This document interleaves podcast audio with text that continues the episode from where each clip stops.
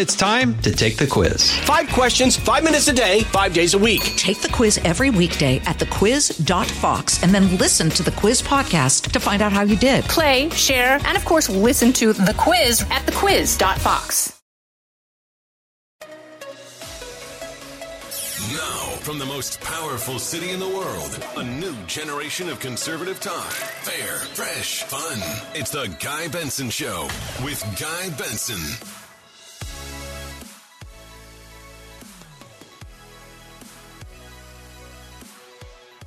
It is Wednesday, February 8th, 2023. From Charlotte, North Carolina, today and tomorrow, it's The Guy Benson Show. I'm Guy Benson, Fox News contributor, townhall.com political editor, and host of this fine program every weekday between 3 and 6 p.m. Eastern. So glad to have you all here. Thank you very, very much for listening. GuyBensonShow.com is our website. Lots of goodies and content there. GuyBensonShow.com. Also, where you can find our free podcast on demand every day. When the show is over, that continues to really grow leaps and bounds thanks to all of you.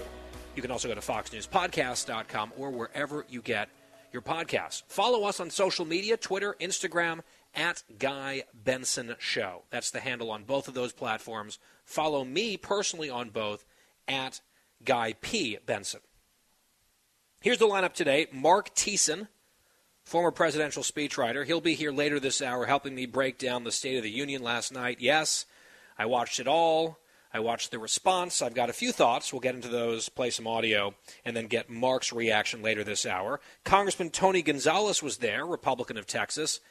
There was like about one minute devoted to the border, if you can even call it devoted to the border. Immigration broadly, we will get his reaction in the next hour. And then Juan Williams from the other side of the ideological spectrum. He will be here with some of his thoughts in our final hour. My guess is Juan probably liked the speech more than I did. Just a guess. so let's talk about what happened last night. I saw the numbers, by the way, just breaking moments ago. The ratings way down across the board. Fox was number one, so we appreciate that. But last year, across the networks, apparently the State of the Union combined for about 38 million viewers, which really isn't that great considering that you've got all the broadcast networks, all the cable news networks, C-SPAN, uh, put all that combined, 38 million is not that impressive, but that was the number last year for President Biden. This year, it's looking like it was in the ballpark, even a little less than 20 million. Maybe the numbers will shake out just a little bit, but that is a big drop off. Not quite 50% of the audience going away, uh, away rather, but close. 38 to 20 is a big, big collapse in the ratings. So I know you had people pounding on their chests like King Kong last night. Look at what Biden has done. This is an amazing speech. Look at all the energy. Well, not a lot of people were watching. They were overwhelmingly Democrats, and actually that might help him, at least in terms of staving off a challenger in the primary if he intends to run. Like that could be interesting. But in terms of some sort of game changer in moving the needle in public opinion, I don't think that almost ever happens with these speeches anyway let alone with like 19 or 20 million people watching across the country. Right? A lot of people seeing that as the option, right? You're flipping through the channels, you're looking at the channel guide, and you see on so many different networks the State of the Union address, and a huge, huge majority of voters in this country looking at that saying, you know what, let's find a different option. But masochists like yours truly watch the whole thing and I was watching it so you didn't have to, and we could just tell you about it. That's part of the uh, the role that we have here, the duty that we play. It's a public service. Think of it that way. I don't have a ton of thoughts on it. He was much more energetic than he sometimes is. Sometimes he was weirdly, uncomfortably, inappropriately energetic and racing through certain sentences and passages. It's just stumbling all over his words, shouting weirdly a couple of times. There was like this one part about China where he was yelling and it really didn't make a lot of sense. It was a mixed bag on the policy and the substance. We saw that typical laundry list of anecdotes and stories and guests in the gallery, and he's making claims and he's making proposals and spend this and do that. And, you know, it's kind of a partisan spectacle. We see that regularly from presidents from both parties. There was not really a great thematic arc to the speech. It was just sort of like jumping from one topic to another. And then, you know, God bless America at the end. We'll see if Mark Thiessen agrees coming up later this hour. He used to write these things or help write these things. It was just kind of like put a bunch of different topics into a shotgun and blast it out. That's how it felt to me.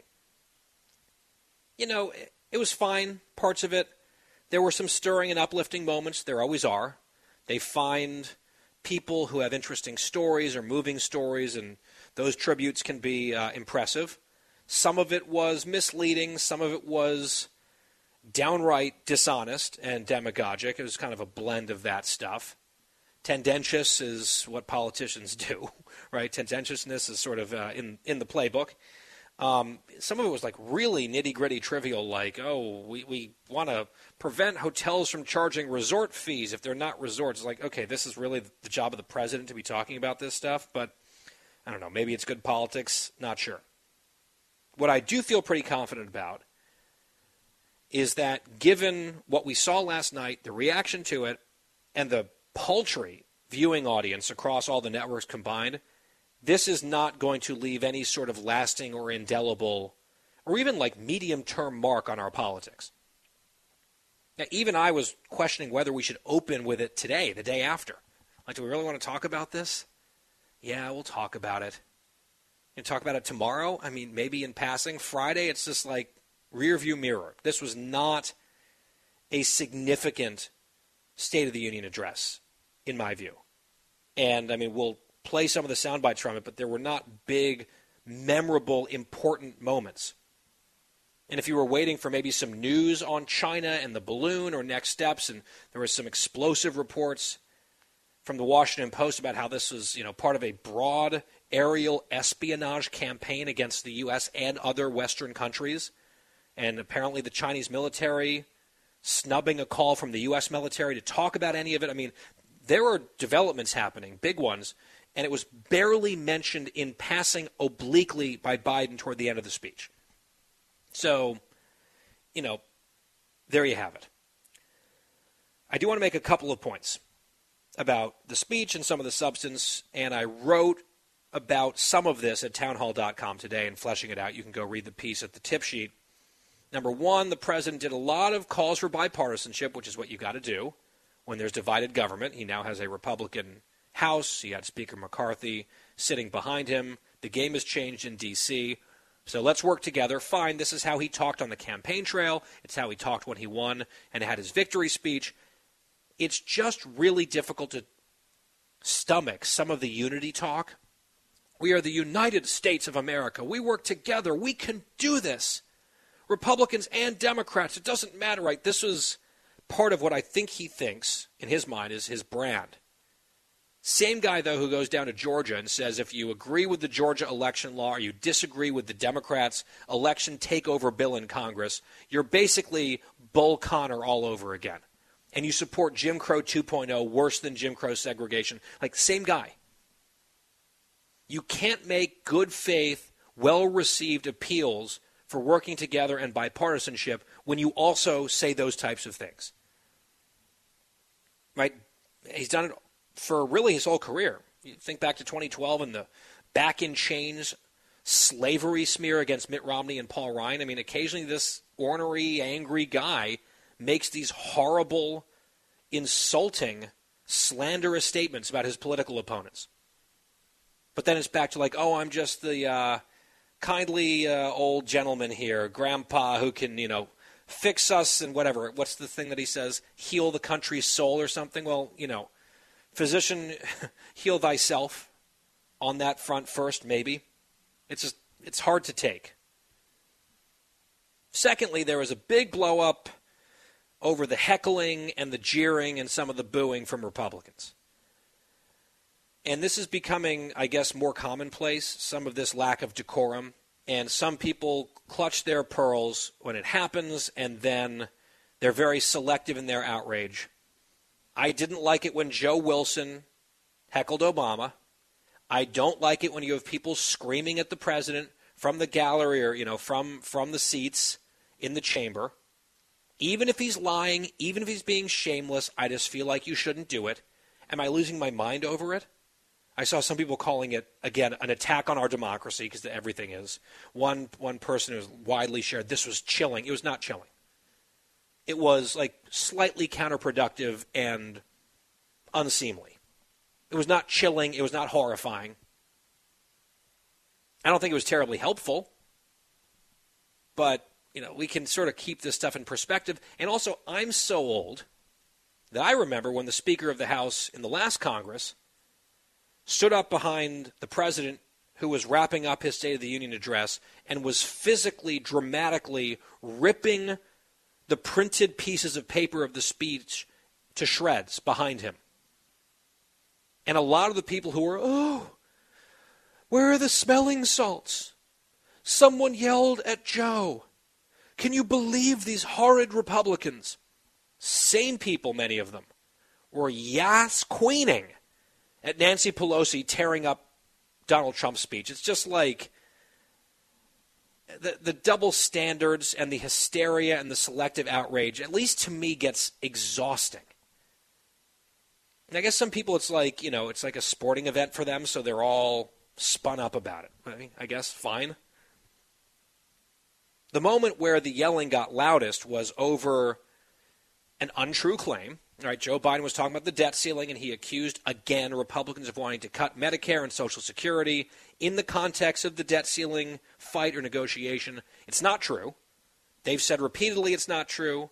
Kevin McCarthy has said in interviews and speeches those things are off the table, at least in this fight, not going to happen. But he said it anyway, I guess for political reasons. They were yelling, and then he went back at them, cut five. Instead of making the wealthy pay their fair share, some Republicans, some Republicans want Medicare and Social Security sunset. I'm not saying it's a majority. Anybody who doubts it, contact my office. I'll give you a copy. I'll give you a copy of the proposal. So, folks, as we all apparently agree, Social Security and Medicare is off the off the books now, right? They're not to be sponsored. All right.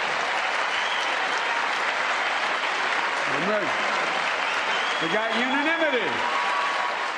All right, so big standing ovation, bipartisanship. And people were like, oh, Biden tricked these Republicans. It's a bait and switch.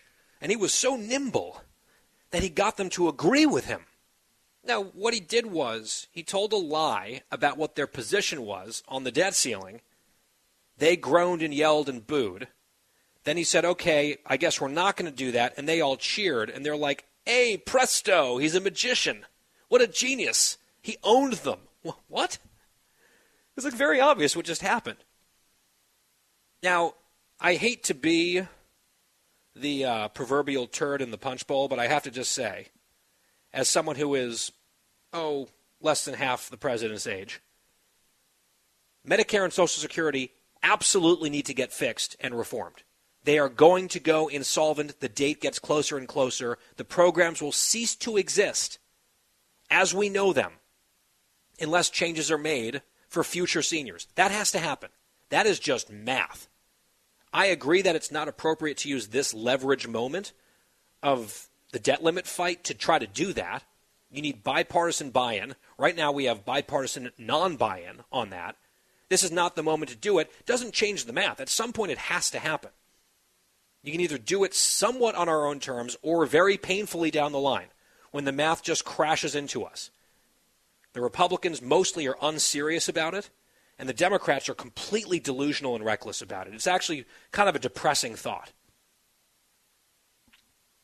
Something else that happened was interesting. Toward the end of the speech, there was a little lecture that we got from the president on political violence.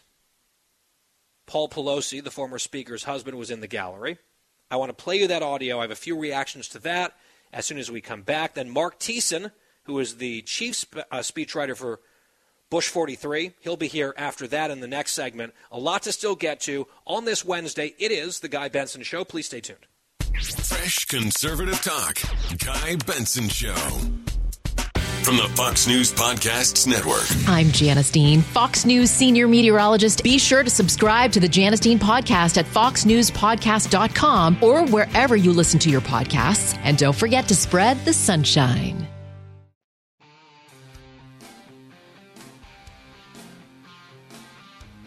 I'm Guy Benson. So last night, the president, near the end of his speech, had something to say about political violence.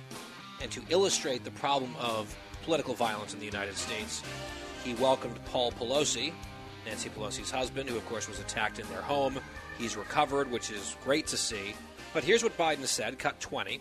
The last few years, our democracy has been threatened and attacked, put at risk, put to the test in this very room on January the 6th. And then just a few months ago, an unhinged big lie assailed and unleashed a political violence, the home of the then Speaker of the House of Representatives, using the very same language the insurrectionists used as they stalked these halls and chanted on January 6th. Here tonight in this chamber is a man who bears the scars of that brutal attack, but is as tough and as strong as resilient as they get. My friend Paul Pelosi. Paul, stand up. And then he went on to basically say, you know, we can't have political violence. We don't do that in America, paraphrasing. Now, here's the thing the attack was terrible. The guy who did it, by the way, an illegal immigrant from Canada, if memory serves, did have some kooky election conspiracy stuff that he believes. He also has a lot of kooky, crazy stuff that he believes, most of it left wing. The guy was apparently well known to local authorities. He would go to left wing protests. He was like a nudist and environmentalist, lived in some like commune type place. If you had to say he was one side or the other, he was more left than right. Guy's own kid says, "Oh yeah, no, he was a lefty."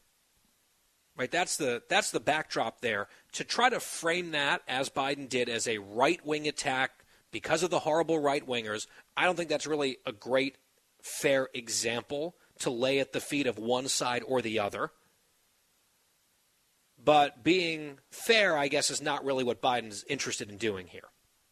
All right, I think a leader, someone who actually believes the unity stuff that he occasionally mouths, a leader would perhaps bring examples from both sides and then tell both sides to knock it off and tell some uncomfortable truths, inconvenient truths, maybe to his own tribe. He didn't do that. He had this sort of slanted, one sided view of the Pelosi attack and who was to blame for it, and just sort of lumping it in with January 6th, like, oh, this is another right wing thing.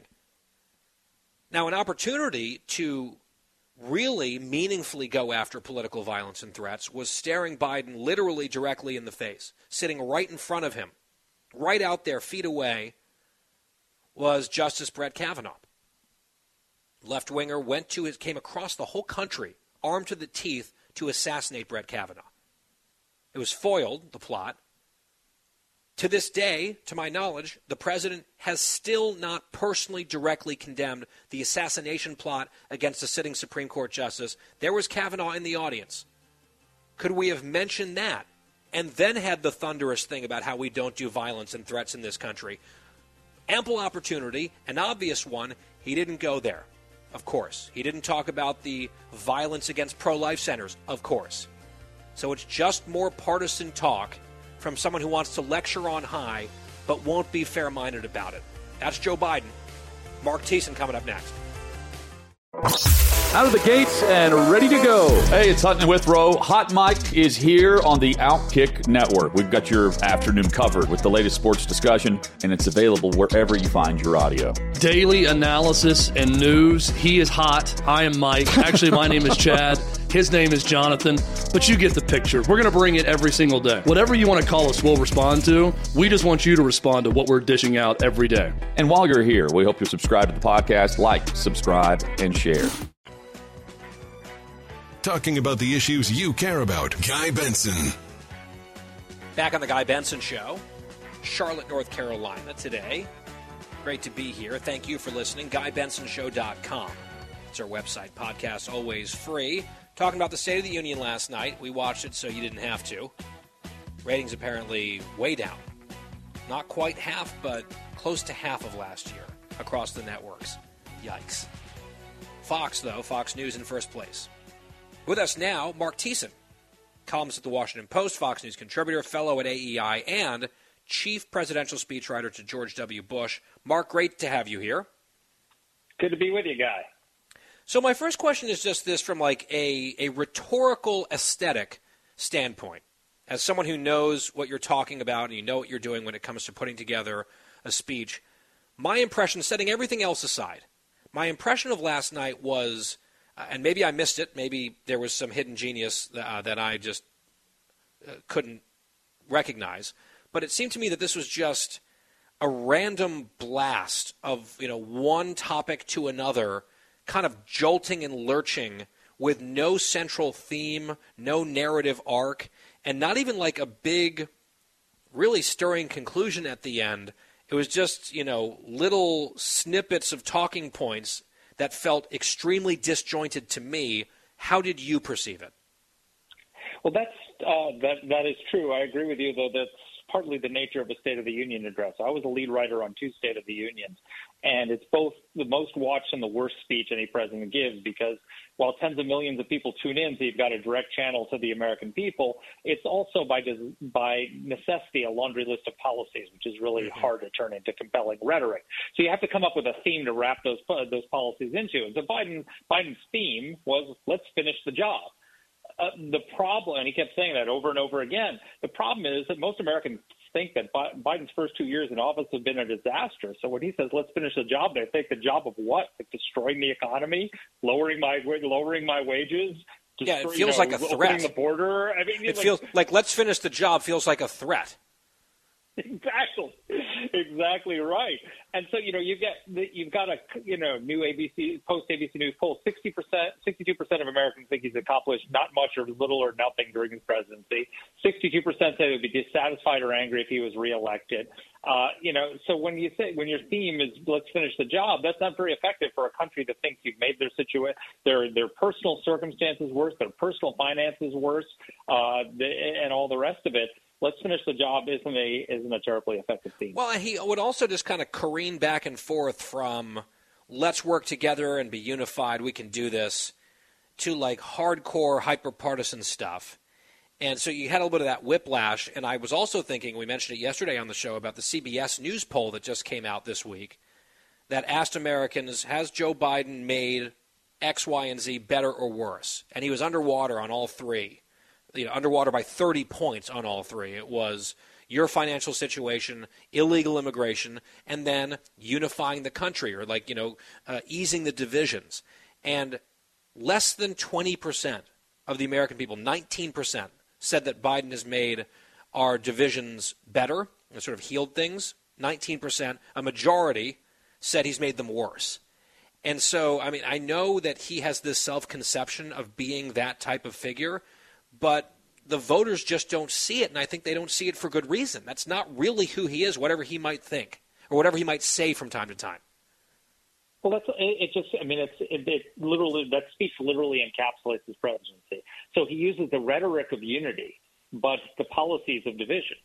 So, so you know, he gives an inaugural address where he says, "I'm going to put my whole soul into the uniting the country," and then his first act is to pass a COVID relief bill uh, with Democrat votes alone, a $1.9 trillion social spending bill disguised as COVID relief. And people forget this. But, you know, I mean, keep in mind, this was a, he took something that had been bipartisan under Trump and made it partisan. The, the, Trump passed five COVID relief bills inside the bipartisan COVID relief bills and signed them into law. Republicans came to Biden and said, "We're, we're not going, we're not down with 1.9 trillion, but we we could do, you know, a, a trillion dollars." Um, and we'll give you, and 10 of them came, so led by Susan Collins. So filibuster proof bipartisan majority. He said, no thanks, I want everything. So he literally took something that had been bipartisan under Trump, who was, in his telling, the most divisive president in American history, and made it divisive and partisan. And then it went on from that for his for his next two years of his presidency. So he he uses the rhetoric of unity, but then what he does is he he, he sows division by how he governs. There were a couple other little moments here or there. Uh, at one point, talking about COVID, Biden was referring to COVID shutting down our businesses, shutting down our schools, and I think it's always important to remind folks well, COVID was the cause or the justification for it, but it was government officials who made those decisions, and government officials, including his administration, who kept schools closed and urged schools to remain closed and stood in the way of reopening them for far too long, harming millions of kids. It wasn't just some, you know, act of God out there. These were adults making decisions based on what they knew was bogus science, rooted in, you know, deep-pocketed special interest demands from teachers unions, for example. It didn't happen by accident or through inertia. Choices were made, and I think it's just crucial to always fact check that point. Uh, Biden, at one point in the speech, said that he thinks that the U.S. economy will be reliant on oil for at least the next 10 years. That got a big laugh from Republicans because that's, I mean, 10 years, yeah, I think that's a pretty safe bet, Mr. President. Then, when he finally got around to foreign policy, he was sort of feeling himself on the China thing. And I'm all for Republicans and Democrats coming together to stand up to China. I think that is an American duty, regardless of ideology. But this was kind of a weird, shouty moment in cut 15. Name me a world leader who changed places with Xi Jinping. Name me one. Name me one. I mean, I don't really understand the point here, Mark. I think there's quite a lot of world leaders who would love to be the dictator in charge of one of the largest countries in the in the whole world. Uh, I, you know, it's it's an evil regime that he presides over that's genocidal and does a bunch of horrible stuff, but it just seemed like you know the, yelling and saying name one leader who would change place with Xi Jinping. It's like you could probably name dozens. I just didn't really get that moment. I didn't get that moment either, and I didn't get the complete inattention to to to China. I mean, he spent more time talking about uh, resort fighting unfair resort fees yes. and unfair uh, corporate fees than he did talking about China. Yeah, he, he, spent ten sentences on China. Yeah, he's like he's like uh, he's like well, well, you know, we'll deal with uh, Beijing another day. But back to sandals. Is it really all inclusive? exactly. You know, like exactly. what? I mean, think about this. If this had happened when Ronald Reagan was president, Ronald Reagan would have not only shot down the balloon over the Pacific instead of the Atlantic, he would have had the pilot who fired the missile in the in the gallery and called him out alongside mm-hmm. Lenny Skutnik. You know, uh, so I mean, that, but you know, we all know that Biden is no Reagan. But I mean, just the idea that you know that we're the, that in a State of the Union address where we're now engaged in uh, what China, China and Russia have locked arms to wage a new Cold War against us, and it merits ten sentences. Uh, but but resort fees and all the rest of it merit you know an extended dialogue is is just stunning. And then also you know he didn't thank the troops. He didn't say anything about first responders. It was just it was it was like so many things that are standard in a State of the Union address. He didn't do. But then, and then he talks about the bipartisanship and all. He says, "I signed 300 bipartisan bills into law in in my first two years in office." You know how many Donald Trump signed into office in his first two his first two years? 442 because most of them are ceremonial, renaming post offices or things that are not controversial. Presidents sign, you know, bipartisan bills every day. It's the controversial stuff that he's made partisan, and then he mm. turns around and attacks Republicans and says something that's completely false, which is that this Republicans want to sunset Social Security. I mean, it's just a lie. The Washington Post fact checker gave it four Pinocchios when he said it the first time, and he keeps say, and he keeps saying it. And oh, but Mark, no, Mark, you're missing you're missing the point. This was genius jujitsu by Biden who lied about Republicans and then they were mad about it and then he said, "Wait, we agree." And they said, "Yes." And then presto, he won. That that's haven't you haven't you heard, Mark? That's what happened. Holding before your eyes, the, unif- the unifier in chief. very very weird stuff. And I look, I get people saying that you know he maybe exceeded expectations or is more energetic than usual, and he parried some of the Republican heckling, you know, decently well. I get all that, but I mean, you have people tripping over themselves. This was the greatest speech I've ever seen from him. I think uh, one particularly demented uh, political commentator said that it was the greatest State of the Union address he has ever seen in his decades of life. It's like, I don't understand why people get in their brains to be such hacks sometimes. You know, grading on a curve, I guess it was fine. I don't think it was very good, and I don't think we'll be talking about it or remembering it, as I said earlier, by Friday. You know, I could be wrong, but I don't think I am. Let's quickly, though, Mark, talk about the response, the Republican response. Governor Sarah Huckabee Sanders in Arkansas, down there in Little Rock, beautiful exterior shot of that mansion. The southern governor's mansions, those often look very, very nice. And uh, she was seated in a living room setting. She gave I think it was well delivered. I think uh, you know it looked very good. Her pacing was good. I thought that in terms of what it was, much shorter, obviously, than the State of the Union, it was structured quite well. And her her anecdotes about visiting the troops and you know the dead of night and a secret trip overseas, sort of a, a stirring conclusion. She talked about beating cancer earlier in the speech. I just think that she did a, a very nice job. Some of the political stuff, though, Mark, those were those are some pretty tough shots for a State of the Union response, uh, a little bit more uh, aggressive than we've seen, at least in the last couple of years, to my ear. Do you agree? It's sort of mash Biden in a way. I mean, you're right, I think, and I think it just shows how things, how aggressive things have gotten overall. Um, you know, the, I, I don't, I didn't like the lack of decorum in the House.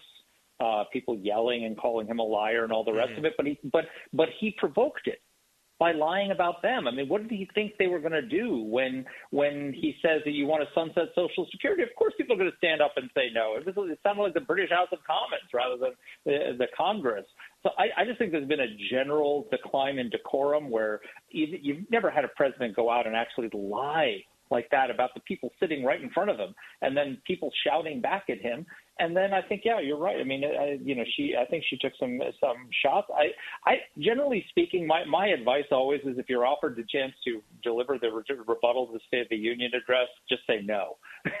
it's it's it's a no-win situation. Generally, it's a very hard speech to get delivered because you know, the president just had the, all the pomp and circumstance of entering into the House chamber, standing up before the rostrum of the House you know all the all that ceremony in front of a live audience of people going back and forth, and then you're standing there in front of a camera somewhere uh, trying to match it. It just never works.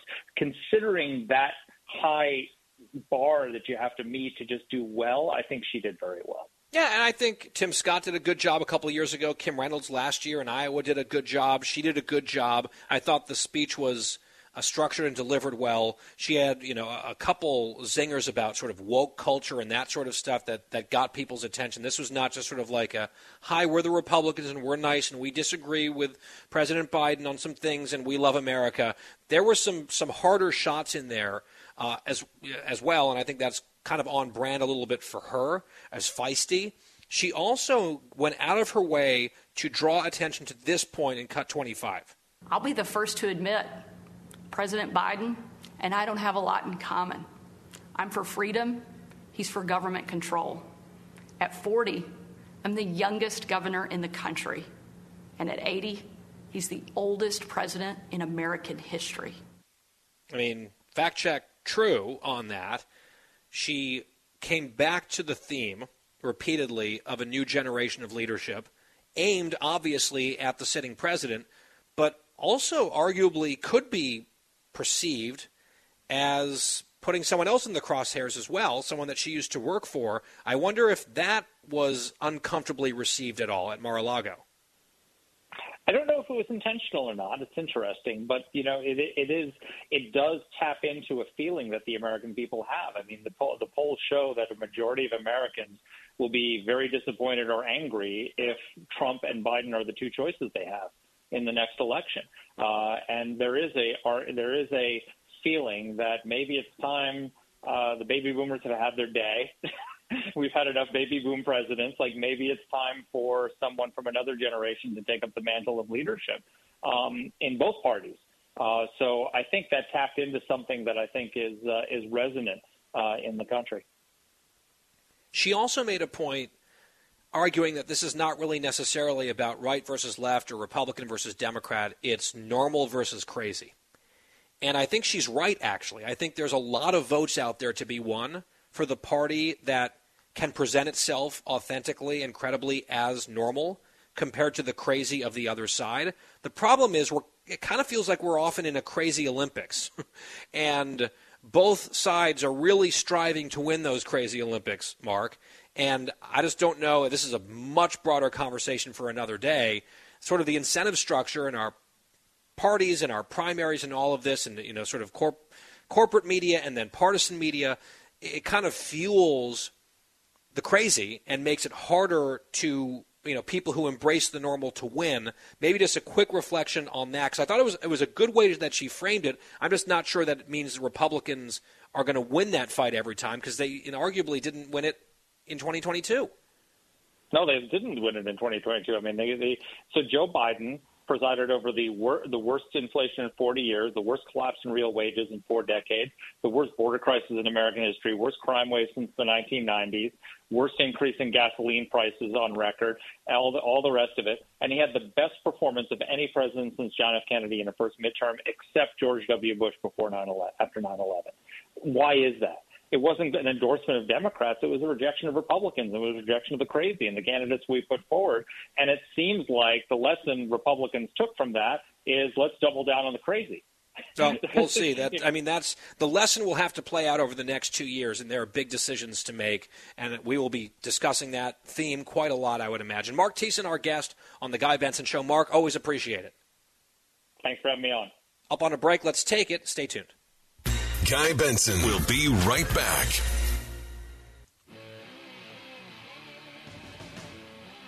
We are back. I went a little long there with Mark Thiessen, but I do want to just read from a Washington Post story that I referenced at the top.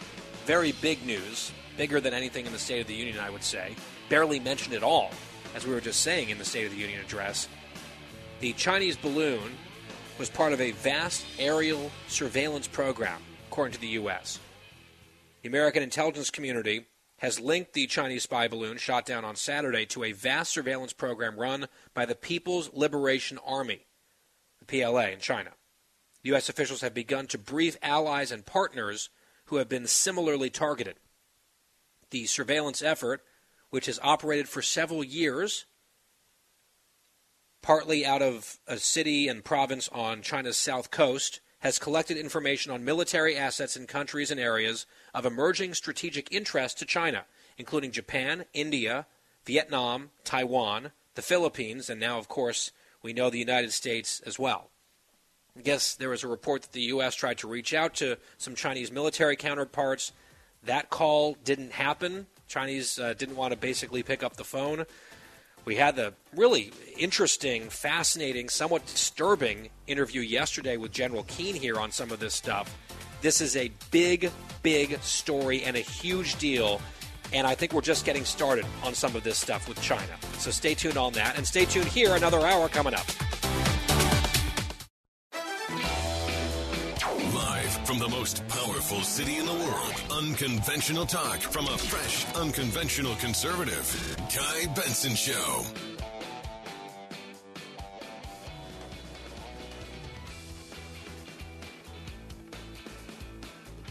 A brand new hour is upon us here on the Guy Benson Show, our second of three on the day, every weekday between 3 and 6 p.m. Eastern. GuyBensonShow.com is our website. Podcast is free on demand every single day when the show is over. At Guy Benson Show, Twitter and Instagram. You can check us out there as well. Broadcasting from Charlotte, North Carolina. Very pleased to have you all here. As we move into our middle hour, let's bring you a Fox News alert. With the Dow down 207 points at the close today, in the red, finishing up at 33,949. Joining me now is Congressman Tony Gonzalez, a Republican of Texas 23. And we are very pleased to welcome back to the show. Congressman, good to have you here. Hey, Guy. Thanks for having me back on.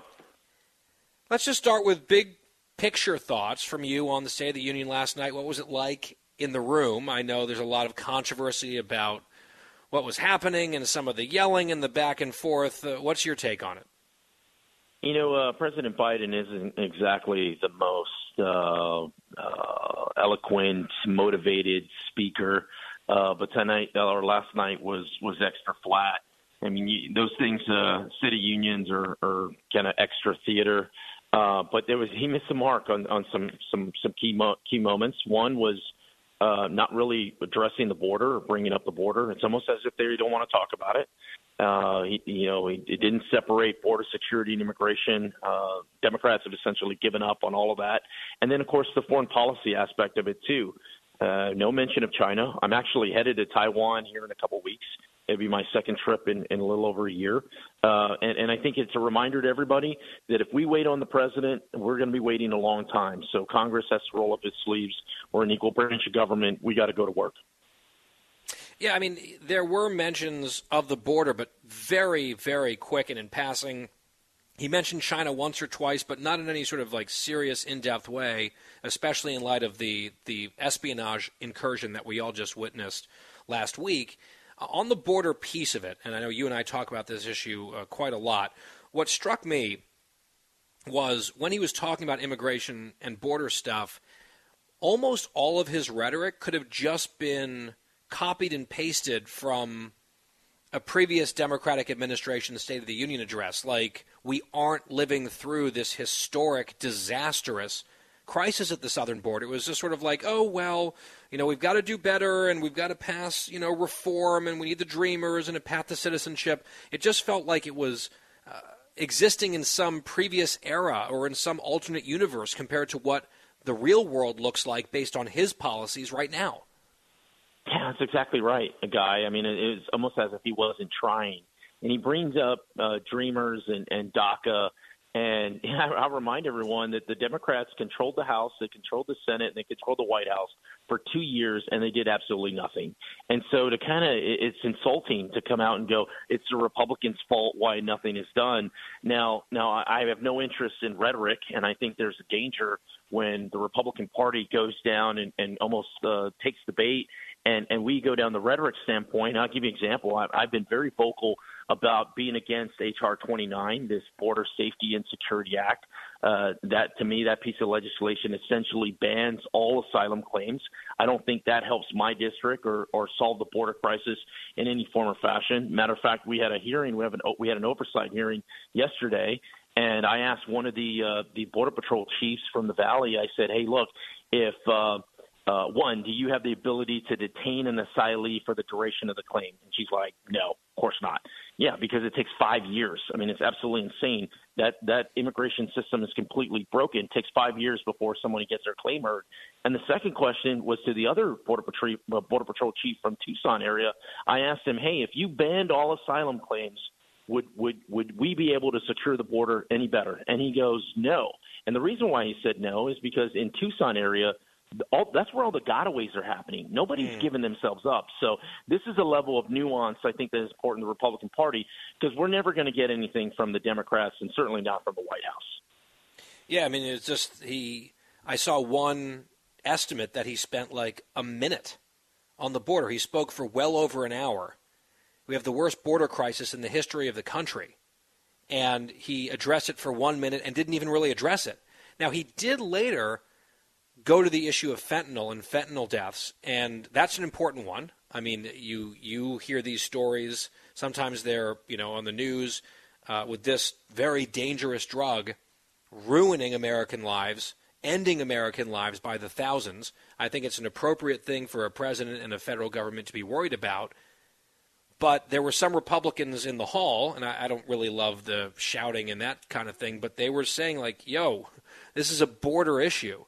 And it's just it, it's a little bit galling, honestly, to see the president sort of leaning into his whole you know empathy shtick on fentanyl, and he had you know the parents of someone that lost a child. I mean, it's very sad. There is a direct connection, sadly, between the extent of the problem and his policies at the border, and for him to just kind of try to pretend like that link, that linkage doesn't exist at all, is at the very least, I think, another sign of unseriousness. No, thousand percent. I mean, the way they have handled a nonchalant, you know, getting 13 Americans killed in Afghanistan as if that was okay. The way they've handled the border crisis uh, with with fentanyl coming over and killing Americans, all Americans, with record numbers, as if this is okay. The way they've handled classified material, as if it is perfectly okay. I spent 20 years, uh, guy, I spent 20 years in the Navy as a cryptologist, holding a top secret SCI clearance. I mean, if if someone that I, that myself, or someone that worked in that space did something like that, it, it would be the end of your career, and, and you would be locked up. And then to, to just kind of sweep these things under the rug as if they're okay. No, this is the worst. Well, I mean, think think about that ever. actually, because that's it's actually kind of a profound point. If you had done that, if you had taken classified materials to your house or put it in your garage or done anything like that, you would have been in handcuffs. You would have faced dishonorable discharge, and there is no way you could have even launched a prayer of a congressional campaign. You wouldn't be in Congress. Now he's the president, right? I mean, I, that's. I'm just glad that you brought that up. In the time that we have left, uh, left though, here in this interview, Congressman, I do want to ask you, since you mentioned it briefly, some of these hearings on the border, Democrats never wanted to talk about it. DHS tried to prevent Border Patrol from testifying. Finally, that has been lifted. Some of them showed up yesterday, and, and there was some Q and A. You talked about some of those questions you asked. Were there any other big takeaways? Was there any puncturing of the bubble with some of your Democratic colleagues hearing things that you think they really needed to hear? No, and, and that was the other frustrating part. And it's it's not uncommon. You know, these hearings often uh, get into the, the theatrics of everything, and you can never get to real discussion. It reminds me of, of uh, maybe about a year ago. I was getting very frustrated. Nobody wanted to have a real conversation. It was always just politics. And you know, you you kind of go, "Woe is me! I'm only one member," and then you go, and then I had to go, "Hey, stop! Like, hey, you're a member of Congress." You know, uh, pick up your skirt, roll up your sleeves, go to work. And what we did was we brought the chief, the border patrol chief, to the to the Capitol or, or to the to the uh, uh, to the House, and I had a closed uh, kind of briefing. It was four Democrats, four Republicans, and we just had a real conversation. There was no staff in there. There was no Yeah. cameras. There was nobody. once, once the cameras come on, right, the lights and the cameras, and you've got your five minutes to shine and make a video and go viral. It's not necessarily conducive to actual constructive progress, but there are other methods. Congressman Tony Gonzalez of Texas, our guest on the Guy Benson Show. We'll be right back.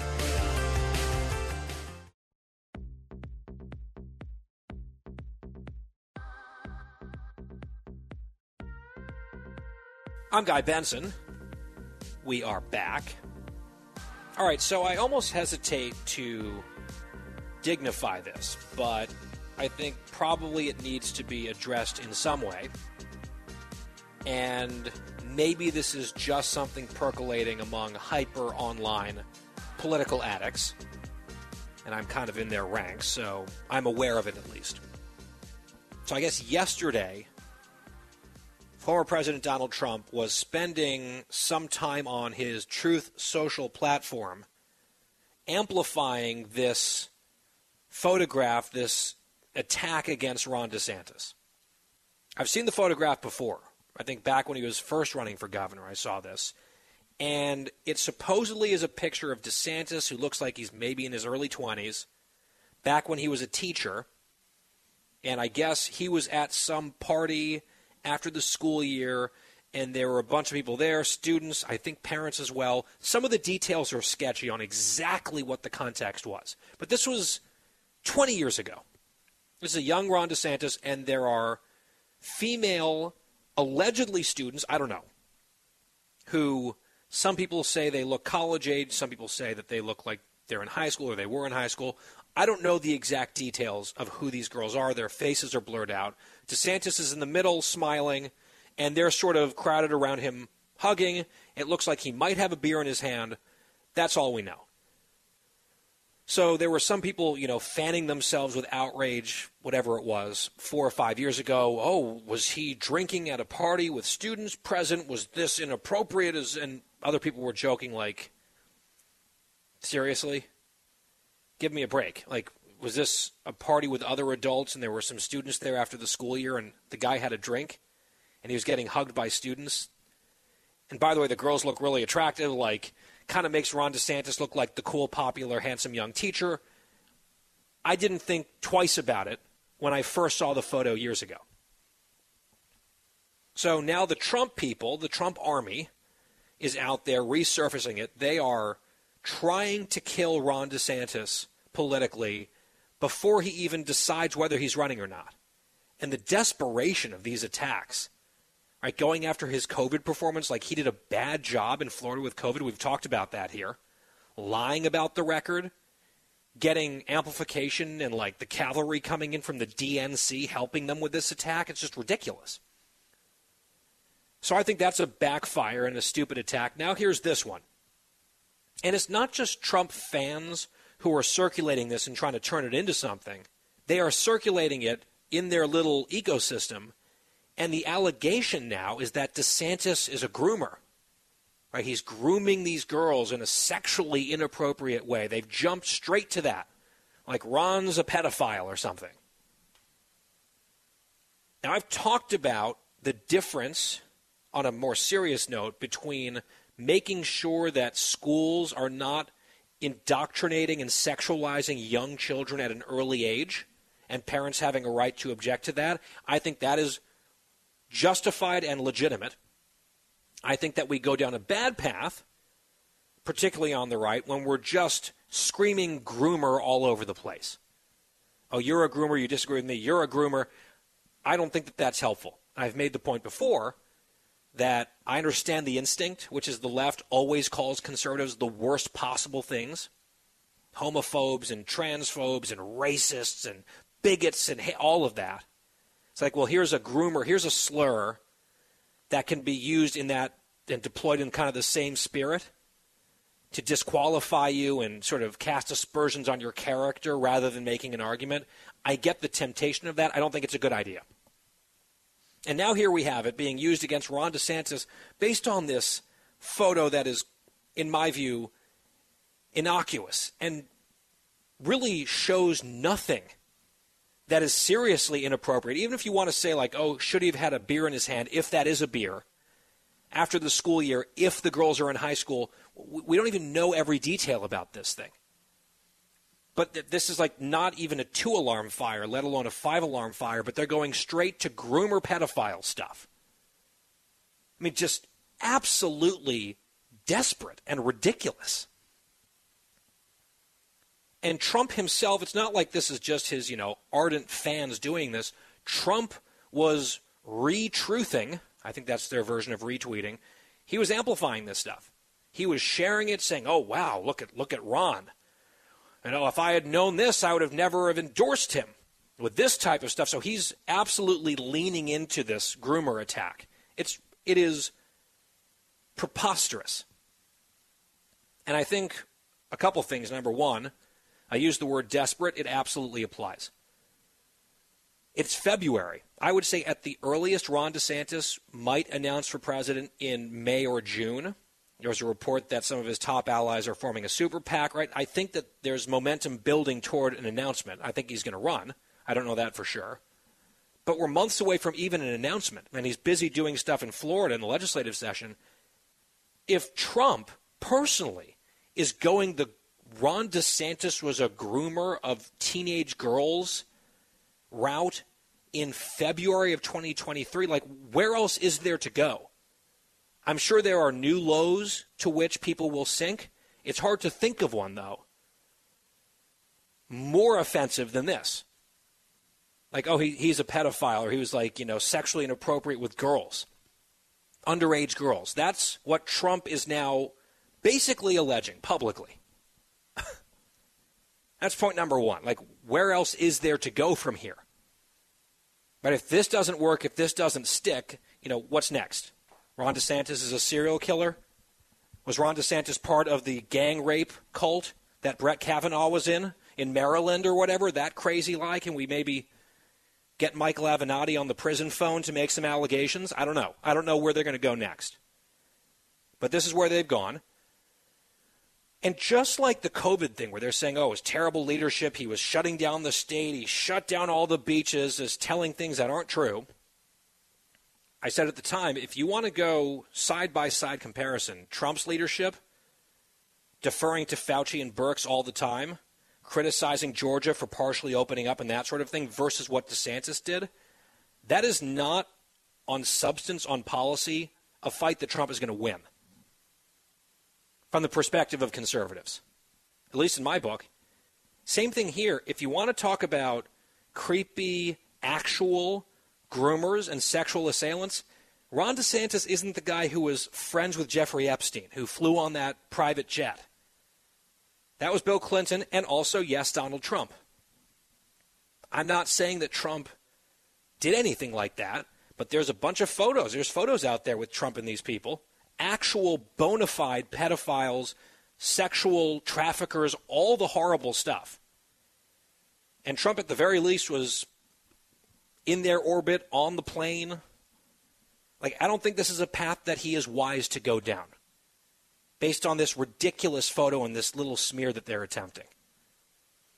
Anyway, that's my take on it. DeSantis was asked about it, because of course, right, the media is going to ask about this stuff. And DeSantis mostly avoided it, but this was also kind of a pointed answer, cut 30. And I'd also just say this I spend my time delivering results for the people of Florida and fighting against Joe Biden. That's how I spend my time.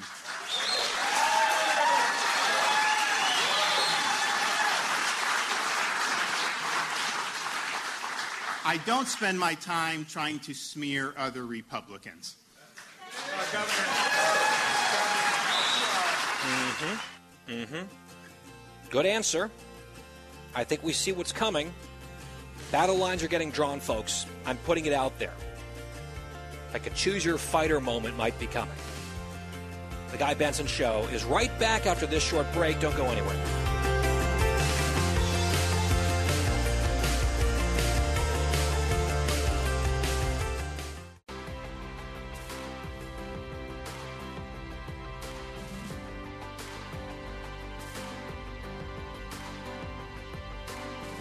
Talking about the issues you care about. Guy Benson. Halfway through today's show, halfway through the week, it is the Guy Benson Show from Charlotte, North Carolina today. Thank you so much for tuning in. GuyBensonShow.com is our website. Podcast is free every day. Well, it's been a while since we have talked, at least at length, about government run single payer healthcare, which is a dream on the left. The progressive left wants to import into this country and then impose upon the whole nation a government run healthcare system similar to what they have in the UK and in Canada. This has been a holy grail on the left for years. It has gained momentum. Quite a few of the Democrats who were vying for president in 2020 were supporters of single payer healthcare, including now the Vice President Kamala Harris. Now, we have fought this idea tooth and nail every step of the way. And one of the arguments against Obamacare, among many, was that it was a step on the path toward single payer health care. I think some on the left are in favor of the policy because they think it's a good policy. They think it is fair. They think it is equitable.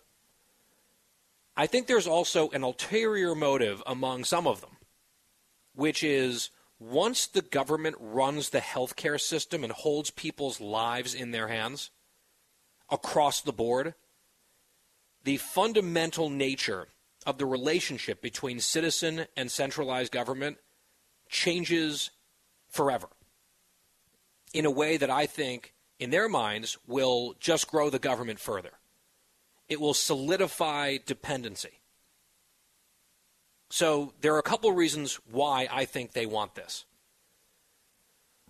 I don't like the idea ideologically, just in principle. I also think it would be a disaster. You can start with the price tag. The estimates from nonpartisan sources are that over 10 years, the first 10 years of a single payer system in the United States, the cost would be 32 to 40 trillion dollars in new spending on top of the spending that we already do which already results in huge deficits and growing debt. Like the government before the huge covid blow up and emergency was spending 4 plus trillion dollars a year. Imagine adding almost that amount on top of it every year in perpetuity the tax increases that would be required across the board to even pay for some of this would be devastating, would be punitive. Would be punitive. would affect every single American, not just the rich. There's no way to make that math work. It would be big tax hikes on everyone to pay for some or most of a program like this. It's just completely unrealistic. It is insanely expensive. In fact, it's so expensive that even very blue states, some of the bluest states that we have, California, Vermont, they have voted, at least on some level of their state government, to implement single payer health care within their state. And both of those states ultimately had to pull back from the brink and not go through with it because there was just no money to do it. They were going to have to double the budget. The numbers were so completely eye popping that even left wingers in Vermont and California couldn't deny the math enough to just shrug and say, let's try it and be legends. So if it's not going to work in a small, homogenous, heavily left leaning place like Vermont, how on earth is it going to succeed or work or be viable across our whole country? 330 plus million people. Then there's the minor little detail that under the plan, for example, that House Democrats introduced, what was it, two or three years ago? The existing health care arrangements of 177 million Americans would have been made illegal, outlawed, boom, gone. You can't have it anymore. So the whole Obamacare broken promise, if you like your plan, you can keep it, that affected millions of Americans. Imagine that affecting well over 100 million Americans, where people who are satisfied, and I know there's a lot of misinformation out there, but a lot of public polling shows that the vast majority of Americans are satisfied with their current healthcare situation. They don't want it to be disrupted or uprooted. Would, this would be a tough luck situation. Anyone who is holding private health insurance, a non government plan, also, by the way, people who are on existing government plans like Medicare, all of that would go away and be replaced by a giant one size fits all government system. So if you like your plan, you cannot keep it. In fact, it's illegal. And if you don't like it, too bad. That's another big feature of single payer health care. Now, the good news is, with a Republican House, it's going nowhere. With the current Senate, it's going nowhere. There's enough Democrats who are willing to be somewhat realistic or conscious about spending. Not that conscious about spending, but enough, sufficiently so that they wouldn't go for something like this. Joe Biden won his party's nomination, not being a pro single payer guy, although Barack Obama, by the way, has come out in favor of it. It's coming down the pike. It might have been forestalled for now. The push might be paused because of the current state of play in American politics, and there's a battle happening within the Democratic Party over quote unquote moderate liberalism, which is well to the left of where it used to be, and then even further left, progressivism and socialism right? That is a wrestling match that is actively underway, and I suspect that as younger generations ascend in politics, the hardcore progressive left is going to get more and more powerful. So while single payer health care is not an imminent threat right now in our politics for some of the reasons that I just mentioned, this battle is never going to be over. So long as people on the left are invested in putting us in that type of regime which is why I think it's important for us to always be vigilant for what they're doing, keep an eye on what they're up to, and also assess how their dream is working elsewhere. We've talked before here on the show about long delays in care in single payer healthcare systems where the government runs everything, the government is not efficient, the government is broken and has all sorts of flaws. And one of them is people have to wait a long time to get care far too often, which is why you see people from around the world, especially rich people, leaving their countries, coming here for urgent, high quality care. There are concerns about the development of future drugs and medical procedures and innovation broadly in this sector if the sector is controlled by the government on a government budget. You see rationing Right? These are familiar arguments, I would believe, if you've paid attention to this stuff, even on some level in recent years. I'm just using the time that we have here.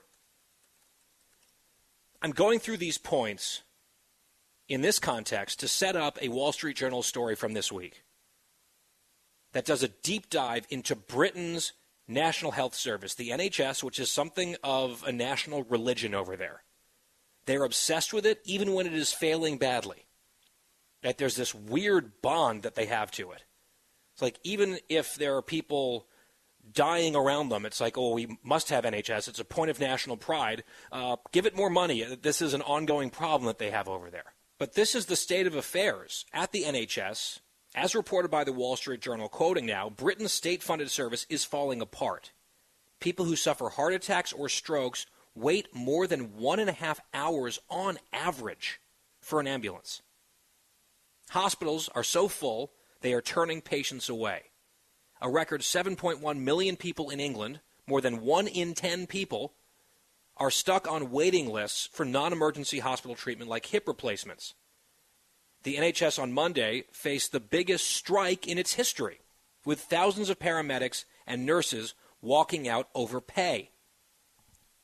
Let's think about those few sentences for a second. You're having a heart attack, you're suffering a stroke, you're waiting 90 minutes on average for the ambulance to show up. That is literally the difference between life and death in a lot of situations. One out of 10 people in the whole country are on a wait list right now to go get some care that they're waiting and waiting and waiting for months in a lot of cases. And on top of all of it, because it's a government run system from top to bottom, these are government employees, sort of like government union employees. Some of them are on strike right now. EMTs, paramedics. So the long wait times are getting even worse because people are on strike because they want more money. This is the glorious NHS under the single payer healthcare regime in Britain. The UK's experience is a warning of what happens when supply in healthcare can't keep up with demand, the story says. The NHS has lost thousands of hospital beds over the past decade in its drive for efficiency. This is the word that the government uses. We have to find efficiencies, i.e., bring down the costs because everything's on the taxpayer. So they seek out efficiencies. COVID delayed treatments for patients, resulting in a vast waiting list. Hospitals in England were already at 98% capacity in December when the brutal flu season began to take hold. The mass of sick patients gummed up the system to devastating effect. Listen to this delays in treating people are causing the premature deaths of three to 500 people a week, according to estimates. That's from the Royal College of Emergency Medicine. Hundreds of people dying needlessly, prematurely, every single week in the UK because people cannot get treatment. The NHS says that over the next year, it aims to cut the average, listen to this, it aims to cut the average time a heart attack sufferer waits for an ambulance to 30 minutes. Right? Their goal, if they are wildly, quote unquote, successful, is to cut that time by two thirds, and you're still waiting for half an hour to get an ambulance if you're having a heart attack. They give a few specific examples of people, not just statistics, real people, how this affects human beings. Just before 5 p.m. on November 18th, the family of Martin Clark called 999, the UK equivalent of 911, after the 68 year old father, his five kids, began having chest pains. After waiting half an hour, they called again, pleading for an ambulance, saying that his condition was getting worse. In another call 15 minutes after that, they told the dispatcher they were going to drive him to the hospital themselves. Even though the dispatcher encouraged them to wait for paramedics, they did so. 20 minutes after the family left for the hospital, the dispatcher left a voicemail at their house to say the service still didn't have an ambulance to send. Mr. Clark died shortly after arriving at the hospital. About a week later, five year old Yusuf Nazir died from what began as a throat infection. His family said they'd taken the boy who was having trouble breathing to the emergency room at their local hospital, Rotherham, it gave some antibiotic pills. The doctors, the folks there, here are some antibiotic pills. after a six hour wait and sent him home. The family said they pleaded with the hospital a few days later to admit Yusuf and be given further tests because he was in real trouble. They were told the hospital was full. By the time the family got Yusuf by ambulance to a different hospital, he had severe pneumonia. He died later from organ failure and cardiac arrest. Quote, they killed Yusuf. It's as simple as that, his uncle said. A five year old boy has died of tonsillitis in a rich industrialized country. It shows you the entire system has serious issues. Yeah, to say the least. There are more examples, more statistics. You've got to hear this. This is important. We continue going through this Wall Street Journal expose of the UK's NHS right after this. Fresh conservative talk. Guy Benson Show.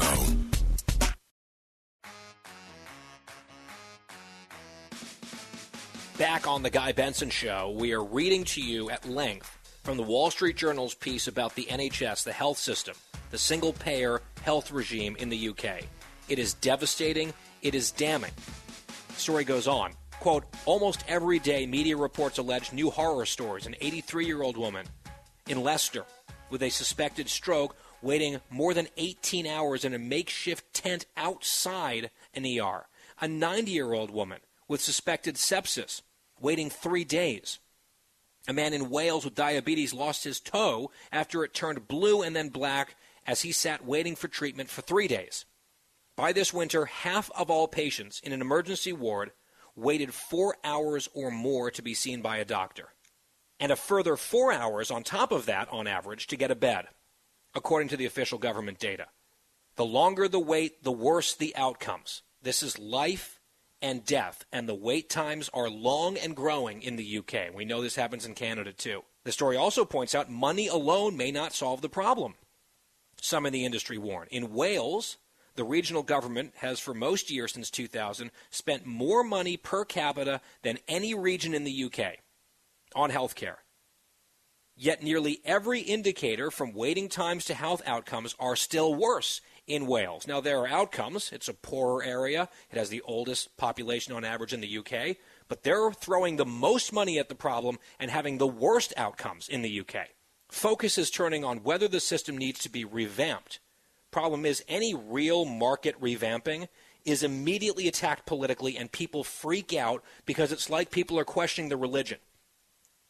Imagine your religion killing 500 people a week because of its failures, but you're so wedded to it that it's like, oh no, we, we can't do anything about that. Just more money, more government.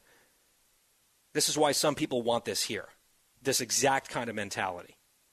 Here's one more anecdote from this story. Just over a year ago, Akshay Patel, an IT professional in northern England, made five calls to 999, again, that's their 911, when his mother developed breathing problems. Initially, the call handler told him an ambulance would be there soon. His mother's health, his mother's health quickly worsened, and she became too sick to be loaded into a car. He watched his distressed 56 year old mother gradually go pale and die. The paramedics arrived after an hour, were unable to resuscitate her. Quote, We always believe that the NHS exists for us when we're in need, he said. But personally, if I had to call an ambulance, I wouldn't. I don't trust them. I can't. End quote. The personal anecdotes, the broader data, what a debacle facing the NHS. This is after huge spikes in funding, by the way, due to COVID. They're still dealing with this. Full hospitals, ration care, long wait lines, strikes among some of the employees, delaying everything further, denial of life saving care and treatments and drugs because they're too expensive for the government budget. These are the features of a government run system on top of the total lack of affordability, the massive tax increases, the outlawing of private health care, the ripping people away from the arrangements that they have, you have to think about all of these factors. You have a very large and growing percentage of the Democratic Party that looks at all of this and says, yes, that is what we need here in the United States. And from my perspective, everything that we've just talked about is exactly why everyone else needs to be aware of that threat because that's what it is and fight it and not let it even get close to fruition because the toll will be tragic on multiple levels. The Guy Benson Show is back next. It's 5 o'clock in the most powerful city in the world, Washington, D.C. It's time for the Guy Benson Show Happy Hour, sponsored by the Finnish Long Drink. Finland's most popular alcoholic beverage has come to America. Visit thelongdrink.com. And now, here's your host, Guy Benson.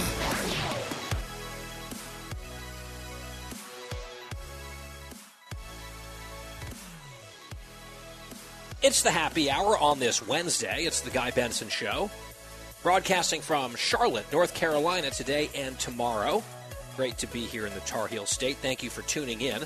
GuyBensonShow.com is our website. That's GuyBensonShow.com. All the ways to listen live, including across our great affiliates. There's a brand new one joining the team this week. K Dawn out in Las Vegas. Welcome, guys. And all the other great affiliates scattered across this nation. Of course, there's the online stream, the app, Fox Nation, Odyssey.com, lots of options. And the one stop shop is GuyBensonShow.com. Podcast free every day. You can also go to FoxNewsPodcast.com for that or wherever you get your podcasts. Please do follow us on social media if you're on social. Twitter and Instagram, it's at Guy Benson Show. And this hour, as always, sponsored by the Finnish Long Drink, which actually I was talking to my buddy who runs the Long Drink. He said Vegas, Nevada, huge, huge market for the Long Drink. So if you're tuning in on KDAWN and just getting acclimated to the show, you might already be very familiar with the long drink. We've been OG fans now for years, and they've sponsored the happy hour faithfully every day for years. We love them. We love the product, but always drink responsibly. 21 plus only. TheLongDrink.com is their website. That's TheLongDrink.com to find out where the product is sold near you or to order online. With us now is Juan Williams. Fox News senior political analyst, columnist at The Hill, best-selling author, and Juan, good to have you here. My pleasure, Charlotte. What a nice city. Very, very pretty. I'm right near the downtown area. It's very walkable. It's been years since I've been here, so it's unseasonably warm. It was like hitting 70, I think, today, I saw. So I can't complain about that. So, Juan, you and I were on the Fox News Radio national network coverage leading up to the State of the Union last night. We both gave our perspectives, what we were expecting to see, and that sort of thing. I'm going to venture out on a limb, and I'm going to guess that you think this was a great speech by Biden and the Republicans were terrible. Well, the Republican behavior was not, I would say, it didn't meet the standards uh, of any parent in America uh, to be shouting and, you know, hoots and calls and all that. Uh, not very appealing. But I thought, let's put that aside for the moment. I thought President Biden did what he had to do in terms of demonstrating some energy, power, vigor, uh, and even jousting with people. So demonstrating some mental agility. And you know, all the questions, guy, about oh, he's too old. Is is, is he mentally deficient? He didn't look anything but a, a champion in full title contending shape last night. Okay, interesting. I mean, I think he showed some vigor and energy for sure. Um, he also had some very weird moments, though, like you know, slurring words and stumbling over stuff. I mean, to me, it was an energetic but fairly typical Biden-esque performance. I do just want to wonder on the whole, and I'll just push you on this a tiny bit on the whole comportment question on the Republicans. I don't love a lot of the heckling. Uh, I know that some people actually love political heckling, and you think about the House of Commons in London and the way that they go after each other. But the State of the Union, at least for a long time, has been more dignified. We do things differently there. It was a big deal when that one Republican from South Carolina yelled at Barack Obama in a quiet moment, and they ended up, I think, you know, condemning him in a resolution. That was years ago now. We've seen more heckling and yelling from the from the cheap seats, if you will, in the last couple of years. We also famously saw in his final State of the Union address, the Speaker of the House reacting to President Trump, Nancy Pelosi stood behind him and physically tore up a copy of his speech dramatically as he was concluding. Would that fall on the scale of inappropriate, or is it just, you know, Republicans who do bad things and the Democrats do good things?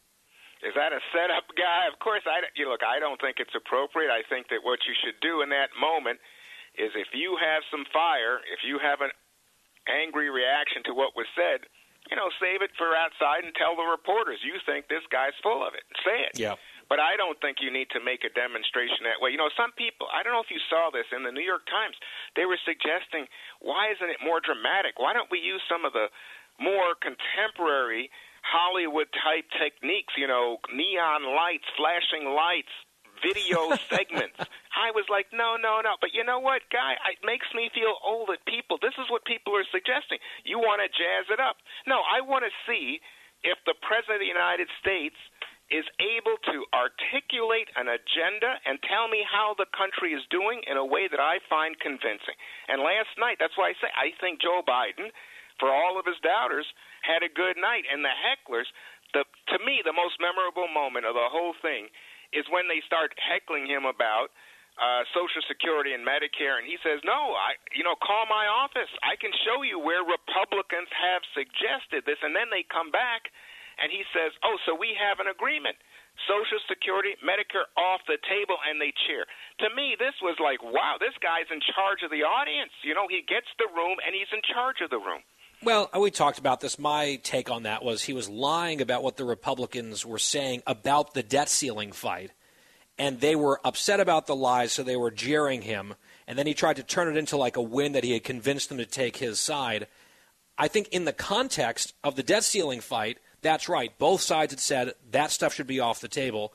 They need to be on the table down the line, Juan. We have to fix these programs at some point. I don't think this leverage point is the moment to do it seems like maybe some folks are talking past each other there. Although something that you said just sparked a thought. Are you an NBA fan? I think you are, right? You're a Wizards fan? Huge. I'm a huge uh, NBA fan.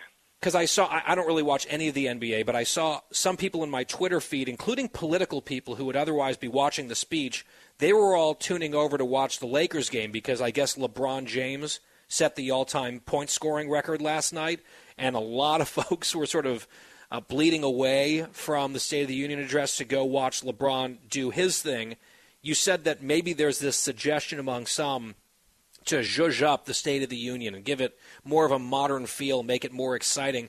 I wonder if you could sort of almost do, you know, how they have the various people walk into the chamber in different groups, like the Supreme Court justices walk in, the generals walk in, and then, you know, in comes the president and everyone cheers. I wonder if you could almost like turn the lights down in the chamber and have the spotlights flying around in lasers like they do in an NBA starting lineup. What do you think of that? I think that's wild. but let me ask you something. What at that point because I don't know about you, but there's some part of me that thinks, you know what? State of the Union is kind of passe and can be boring and geez, you know, you, it feels like a formality. You got to do it. Some people say it's just written in there that the president, the chief executive, should tell the country what's the state of affairs annually, but it's not required as a speech. I think, you know what? Mm, I hear you. I do want it to happen, but if you start with what it, what was that word? Was a French word you used? just to zhuzh it up, as you know, like make it uh, make it sparkle a little bit. You know, add add some extra drama because to me it just feels kind of like a spectacle already these days with the cheering and the standing ovations and the competing stuff. I'm being sarcastic. I would never actually want to see that happen. I would be more inclined to just say the president can write an address to Congress, put a staple in the thing, send it to the leaders uh, of both chambers, and then be done with it with, with no televised speech the way it used to be. I would prefer that to making it even more of you know a big production and show. I just wonder, to a more serious point, you think he did what he had to do last night. I think there's a lot of people who agree with you. But like what he quote unquote had to do, does it really matter? Because will any of us be thinking about it, talking about it, even by you know the day after tomorrow at this stage? I just I just feel like it's very ethereal in our political news cycle, something like this. Yeah, but so here's the thing. This is a lot like you know, when you meet somebody new, you know, first impressions count, and this was first impression for the 24 presidential campaign in my book. What did, like a first impression one? The guy's been in politics for a hundred No. years. No, no, no. First impression in terms of this campaign, saying he's in this cycle, he's in to win it this time around, and I think So you think he's running? You definitely think he's running? Oh, I don't think there's any question at this point. But I think that the body language is what I'm trying to say. I was I, I didn't want to. It's not a political argument here. I I just think that you're right when you say you know it's kind of you know happened Tuesday night. By Friday night, we're on to something else. Everyone's ready for the Super Bowl. Yeah. But I'm just telling you, guy, his body language, the impression of vigor and strength, was absolutely essential for him. Forget anything he said. Forget the jousting, the heckling, all that. All the the fur coat on Marjorie Taylor Greene. I don't know what that was about. But forget it. Just the idea that people come away from the speech and say, "Hey, Biden looked good." That counts big time. Big time for him right now. See, this is where I'll agree with you to an extent. I think that this speech was not a speech about Republicans.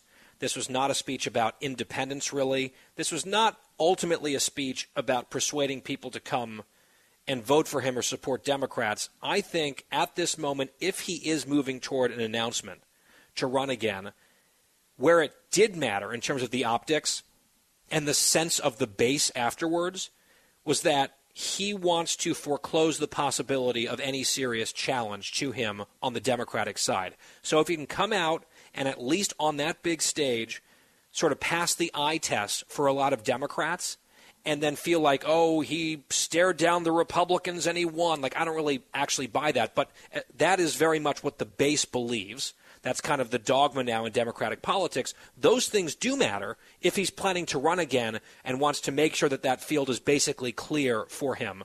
I, I agree with you on that point. You did say this Juan. You keep tripping new thoughts here. You mentioned the Super Bowl. That's coming up on Sunday. Got the uh, Chiefs, of course, and the Eagles. I'm rooting for the Chiefs because I can't stand Philadelphia sports or Philadelphia sports fans, with all due respect to any of them who might be out there. Uh, I think that the Eagles will probably win. I just think they're playing too well, but I'll be rooting for the Chiefs. I just wonder, do you have a, a dog in the fight Juan? You know, I went to school in Philadelphia. I went to Haverford College. My daughter went to Penn. Uh, so I have lots of friends in Philly. But, Guy, I share your feeling about Philly sports fans. It's too Mhm. much. The Yep. anger, the fights, I can't take it. Uh, and actually, Fox is broadcasting the That's Super right. Bowl this year, so please tune in. And Fox, the last time I went to the Super Bowl, I went with Fox, and the Chiefs won. There you go. So maybe we'll see a repeat of that. I like Mahomes. I knew it wouldn't take that much to get a Washington sports fan to dump on Philly sports fans. Like that's an easy thing to do, which is why I asked the question. But interestingly, in tying this into our topic and President Biden and his PR and all of that, on the coverage last night, Fox News Channel, State of the Union, Bret Baier, our colleague, made this observation. I think made a little bit of news here in Cut 33. Every year, traditionally, the network covering the Super Bowl gets an interview with the President of the United States. Uh, we have formally asked for that interview, but we have not received an answer yet whether they are going to officially do it or not. We're running out of days. So, Juan, I guess the White House non-committal on granting an interview to Fox News for this extended pregame show on the Fox Super Bowl, annual tradition back to 2004. I know Trump, I think one of his four years snubbed NBC, although he did many interviews with NBC through those years. Trump would talk to almost anyone all the time. Biden has not done a single interview with Fox News yet during his presidency. This would be the obvious expected time to do it, but it's like he's ghosting Fox at this point. I was thinking about Barack Obama, you know, having whether you like the guy or not, you loved him. I wasn't a big fan of his presidency or his policies, but he was confident enough in his policies, in his ability to not only grant Fox two Super Bowl interviews during his time in office, he sat down with Bill O'Reilly. It wasn't even one of the news people, it was a sort of sharp elbowed opinion guy. And they had some pretty feisty exchanges that I thought were really worthwhile for the country. No one's asking Biden to sit down with Tucker Carlson here, but I feel like at least Bret Baier or Shannon Bream, that's something he ought to do. I wonder what you think. I think that he should do it. And I think Shannon was over there for the breakfast with the anchors yesterday at the White House. And I would expect that they will do something here. By the way, you know, when you think back to Obama and O'Reilly, I think back to Obama and Bret Baier, and that got pretty rough because Bret kept interrupting, and then they were mad at Bret and all that. But you know what? I think this is just it's it's pro Part of forma the job. for me. Yeah, just go ahead and do it and get it done. Let's not have any rough feelings about this. I tend to agree. I mean, look, Fox gets the Super Bowl in the rotation. You're the president of the United States. I can understand why they might want to keep him away. They could say, oh, look, you know, we're sticking it to Fox. The base will like that. They don't like him doing sit down interviews with anyone. He doesn't do a lot of one on one televised interviews in general. Uh, in fact, last year he did the Super Bowl interview, then didn't do another news TV interview one on one nationally for eight months. It was like the following fall he finally did one. So if they do them so seldom, I think, because they don't have great confidence in his abilities in that setting, they might not want to give one of these rare opportunities to Fox where he's really going to get, I think, a, a tough but fair grilling. But uh, on this point, I think we agree again, Juan. He wanted this job. He might want it again. He might want to be president for six more years here. Part of the gig is doing the Super Bowl interview. It's a Fox Super Bowl. Bret and Shannon are pros. Just do it. Take the questions. I think it comes with the territory, and I hope that the White House makes this right and does it. It seems like it's an open question for now. Super Bowl coming up on Sunday, of course, on Fox. Juan Williams, Fox News senior political analyst, columnist at The Hill. You can read one of his many best selling books when you have the time. Juan, always appreciate chatting with you. We'll do it again soon. Take care, guy. Thank you. The happy hour on The Guy Benson Show resumes right after this. The Guy Benson Show. More next.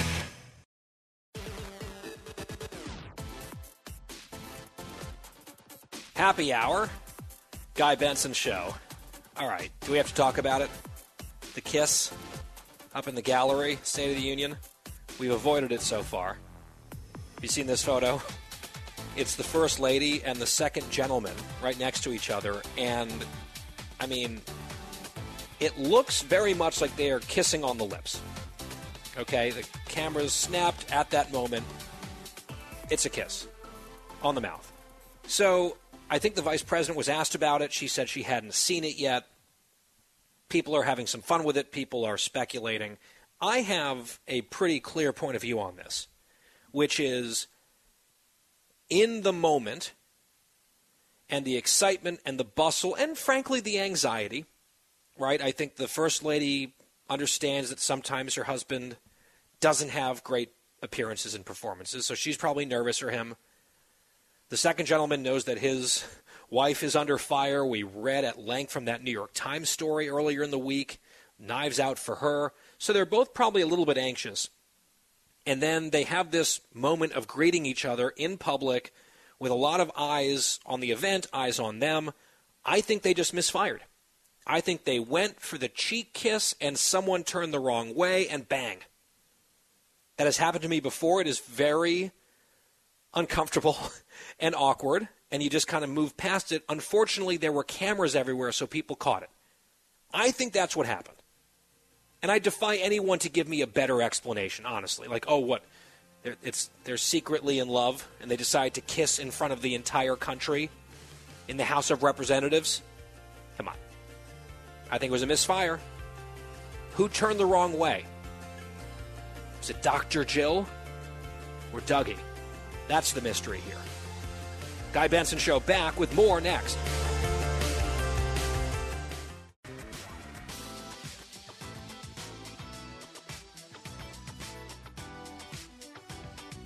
You're listening to a new generation of talk. Guy Benson. Earlier on this Wednesday edition of The Guy Benson Show, we interviewed Mark Thiessen, Fox News contributor and former chief speechwriter for President George W. Bush. We got his assessment and analysis of last night's State of the Union address. Here's a little bit of our back and forth with Mark Thiessen. When he finally got around to foreign policy, he was sort of feeling himself on the China thing, and I'm all for Republicans and Democrats coming together to stand up to China. I think that is an American duty, regardless of ideology. But this was kind of a weird, shouty moment in cut 15. Name me a world leader who changed places with Xi Jinping? Name me one. Name me one. I mean, I don't really understand the point here, Mark. I think there's quite a lot of world leaders who would love to be the dictator in charge of one of the largest countries in the in the whole world. I, you know, it's it's an evil regime that he presides over that's genocidal and does a bunch of horrible stuff. But it just seemed like you know the, the yelling and saying name one leader who would change place with the Xi Jinping. It's like you could probably name dozens. I just didn't really get that moment. I didn't get that moment either, and I didn't get the complete inattention to to to China. I mean, he spent more time talking about uh, resort fighting unfair resort fees yes. and unfair uh, corporate fees than he did talking about China. Yeah, he, he, he spent ten sentences on China. Yeah, he's like he's like uh, he's like well, well, you know, we'll deal with uh, Beijing another day. But back to sandals. Is it really all inclusive? exactly. You know, like exactly. what? I mean, think this. If this had happened when Ronald Reagan was president, Ronald Reagan would have not only shot down the balloon over the Pacific instead of the Atlantic, he would have had the pilot who fired the missile in the in the gallery and called him out alongside Mm-hmm. Lenny Skutnik. You know, Uh, so I mean, that, but you know, we all know that Biden is no Reagan. But I mean, just the idea that you know that we're the, that in a State of the Union address where we're now engaged in uh, what China, China and Russia have locked arms to wage a new Cold War against us, and it merits ten sentences. Uh, but but resort fees and all the rest of it mer- merit you know an extended dialogue is is just stunning. And then also you know he didn't thank the troops. He didn't say anything about first responders. It was just it was it was like so many things that are standard in a State of the Union address. He didn't do. But then, and then he talks about the bipartisanship and all. He says, "I signed 300 bipartisan bills into law in in my first two years in office." You know how many Donald Trump signed into office in his first two his first two years? 442. Because most of them are ceremonial, renaming post offices, or things that are not controversial. Presidents sign, you know, bipartisan bills every day. It's the controversial stuff that he's made partisan, and then he hmm. turns around and attacks Republicans and says something that's completely false, which is that this Republicans want to sunset Social Security. I mean, it's just a lie. The Washington Post fact checker gave it four Pinocchios when he said it the first time, and he keeps say, and he keeps saying it. And oh, but Mark, no, Mark, you're missing you're missing the point. This was genius jujitsu by Biden, who lied about Republicans, and then they were mad about it, and then he said, "Wait, we agree," and they said yes, and then presto, he won. That that's haven't you haven't you heard, Mark? That's what happened. Holding before your eyes, the, unif- the unifier in chief.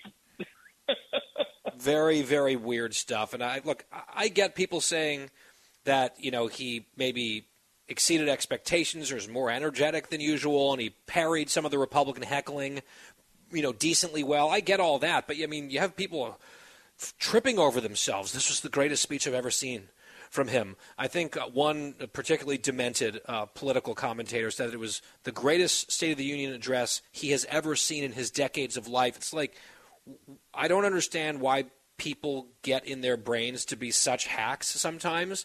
You know, grading on a curve, I guess it was fine. I don't think it was very good, and I don't think we'll be talking about it or remembering it, as I said earlier, by Friday. You know, I could be wrong, but I don't think I am. Let's quickly, though, Mark, talk about the response, the Republican response. Governor Sarah Huckabee Sanders in Arkansas, down there in Little Rock, beautiful exterior shot of that mansion, the Southern Governor's mansions. Those often look very, very nice. And uh, she was seated in a living room setting. She gave, I think it was well delivered. I think, uh, you know, it looked very good. Her pacing was good. I thought that in terms of what it was, much shorter, obviously, than the State of the Union, it was structured quite well, and her, her anecdotes about visiting the troops and you know the dead of night and a secret trip overseas, sort of a, a stirring conclusion. She talked about beating cancer earlier in the speech. I just think that she did a, a very nice job. Some of the political stuff, though, Mark, those were those are some pretty tough shots for a State of the Union response. Uh, a little bit more uh, aggressive than we've seen, at least in the last couple of years, to my ear. Do you agree? It's sort of mashed Biden in a way. That full interview with Mark Thiessen and today's entire show available on the podcast for free on demand, no charge at all. same as every day when the show is over. GuyBensonShow.com, FoxNewsPodcast.com, or wherever you get your podcasts, you've got options. When we come back, the home stretch, a couple of updates related to warm water, showers, etc. I think we're going to put a bow on this one finally. Straight ahead. For the full interview and more, go to GuyBensonShow.com. Home stretch. Charlotte, North Carolina, Guy Benson Show. Thanks for being here. GuyBensonShow.com for our podcast, free on demand every day. As we like to mention frequently, it continues to grow thanks to all of you. We really appreciate it. Well, we have a resolution. This time I think it's safe to say it. I had a false start on Monday. I thought we'd fix the problem with the hot water heater. Uh, incorrect. Things went south very quickly, mid shower, as a matter of fact spent multiple days pleading with neighbors to let us shower at their homes, and I just want to publicly thank all of them for being so gracious. Bottles of wine, as I mentioned, have been delivered. Like, thank you. But I think that humiliation and those walks of shame are over, but only because we had to spend thousands of dollars to get a brand new machine. And Adam is such a nerd about this stuff. He sort of geeks out about it. He was watching YouTube videos about this model he read the owner's manual, like cover to cover. I didn't even notice it when I walked in, right past it in the garage. But the fact is, at long last, it's been replaced, it's working. I worked out last night and then stepped into a luxurious piping hot shower. I took a photo, actually, just of the water falling from the shower head and sent it to the team like, success, finally. So I'm just going to knock on some wood here and hope that it all holds. But I think we've got it covered. And by the way, 25 year warranty is the deal on this thing. So that seems pretty good to me, given what we paid for it. And again, this is not a luxury, this is a must have. You have to be able to bathe. And you cannot be in freezing water in the middle of the winter. Right? I'm, I'm justifying this big expense to all of you on the air just to sort of, I don't know, try to put myself at peace with the whole episode. So consider this almost like a form of therapy for me. Thank you, everybody. Meanwhile, relatedly, I had mentioned, I think, in passing, that Quiet Wyatt was having a problem. He recently moved buildings to a new apartment complex, was very happy to say goodbye to the old management team, and he sent a lot of angry emails to them. Well, he's in the new place, and he had a shower problem, something of a leak Wyatt, leaks are like really problematic. I would imagine if you run an apartment company in some sort of a, a building like this, you probably want to get on a leak immediately because that can have literally a cascading effect. Has that been resolved? It indeed has been resolved. A quick little email, and it was all resolved yesterday. Huh. So, I mean, uh, so far it sounds like you're probably more impressed with the new management situation than the past one, given the responsiveness there? Definitely. Were you nervous? Because I know you were doing a lot of State of the Union coverage last night, helping out around Fox in D.C. What time did you get home? I think our coverage ended around 11:30 here on the radio, so I got home um, a little after midnight, and I was anxiously awaiting to see if there was going to be a you know a pool of water in my bathroom, but it was all fixed, and I was pretty happy. Okay, so we're rolling with some good news on this whole front here.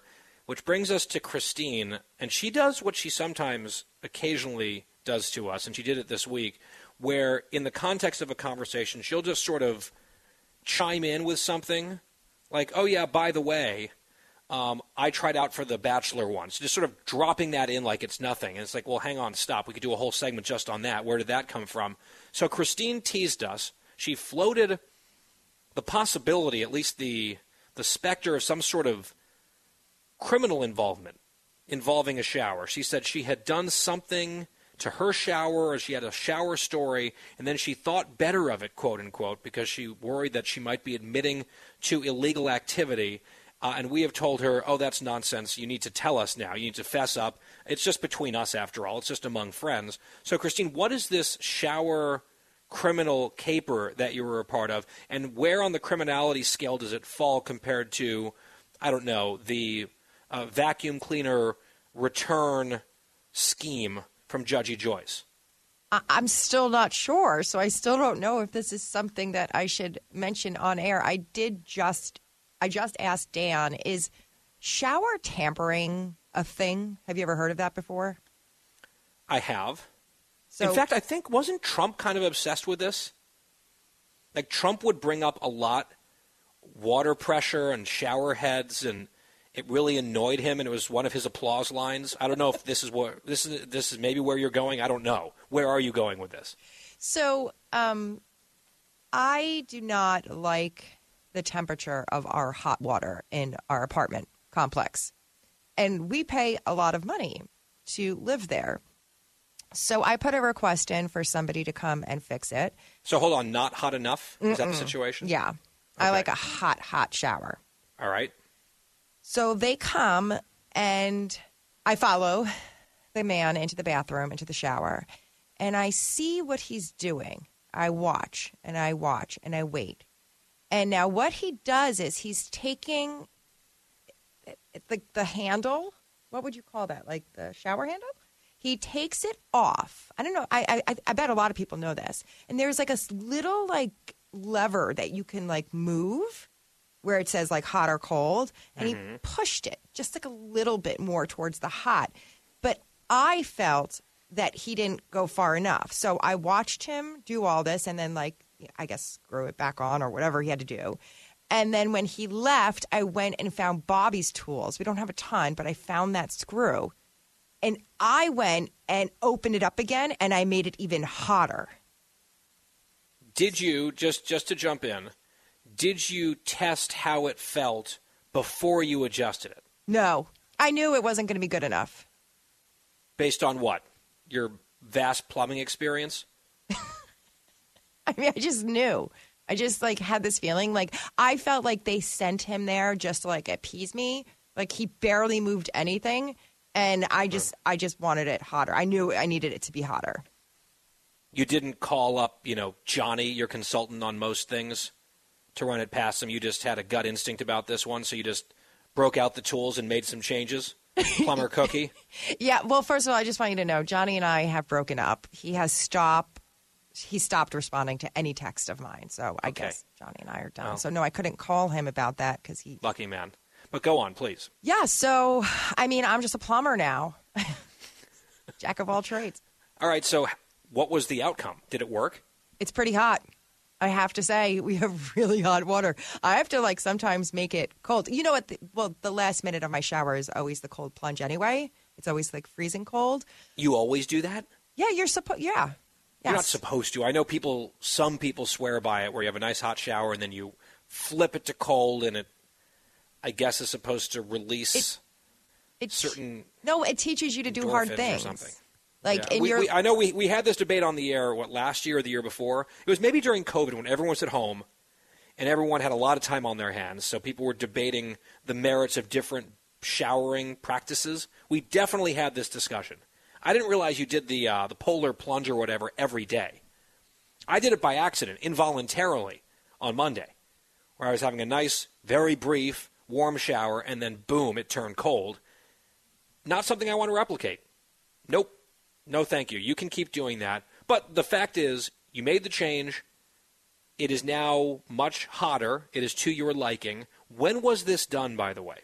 I'm just trying to get a very specific timeline. no, I'm uh, not for the giving. police. I'm not giving you a date. I'm worried. I feel like you're you're collecting evidence here. Do the it- reason I'm asking this is actually for not just yes evidence gathering against you, but also the other curiosity is once you did that, once you changed it, made everything hotter. Have you noticed a change in your bill, your water bill, your heating bill, anything like that, or is that being absorbed by the building and you're just paying like a flat fee? How does that work? um, we pay for water. Okay. Doesn't it? No, doesn't. No, I'm asking. Doesn't come in the rent. I have no clue.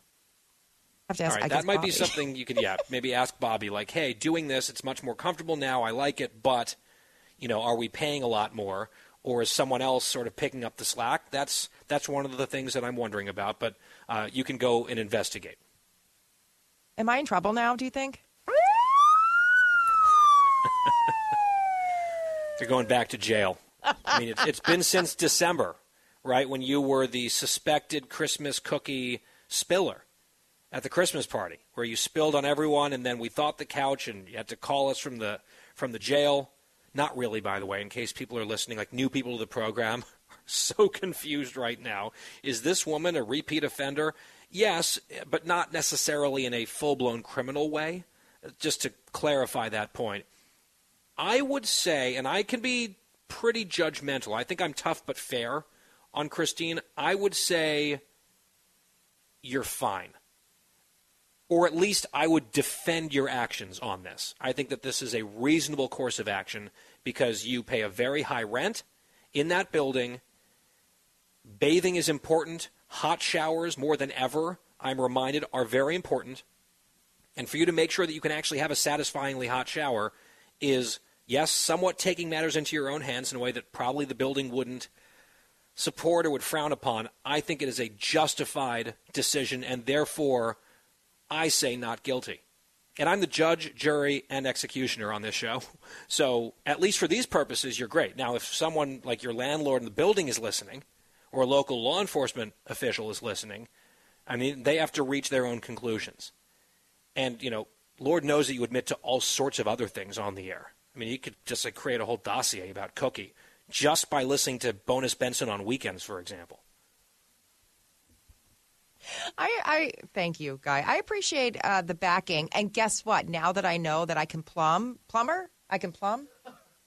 Hmm. I think that I'm this weekend going to uh, change. I don't like the faucet. No, not the faucet. What's the shower head? I don't like it.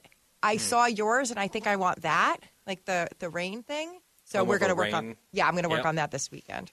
All right. Well, I look forward very much to next week's home stretches where we're talking about the massive water damage done to not just your apartment but the whole building and the lawsuits that emanate from that because when Christine goes into a weekend planning to do something with a great plan, invariably by Monday there is a disaster.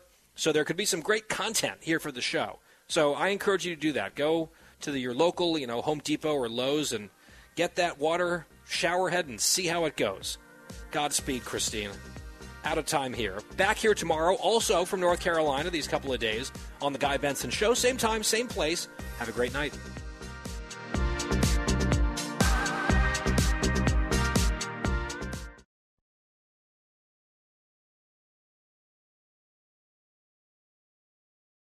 The Will Cain Show is now dropping five episodes a week. Join Fox and Friends weekend host Will Cain as he tackles the latest headlines from his unique perspective, along with thought provoking interviews with leading figures and live calls from viewers and listeners. Listen wherever you download your favorite podcasts. Listen to the show ad free on Fox News Podcast Plus, on Apple Podcast, Amazon Music with your Prime membership, or subscribe wherever you get your podcasts.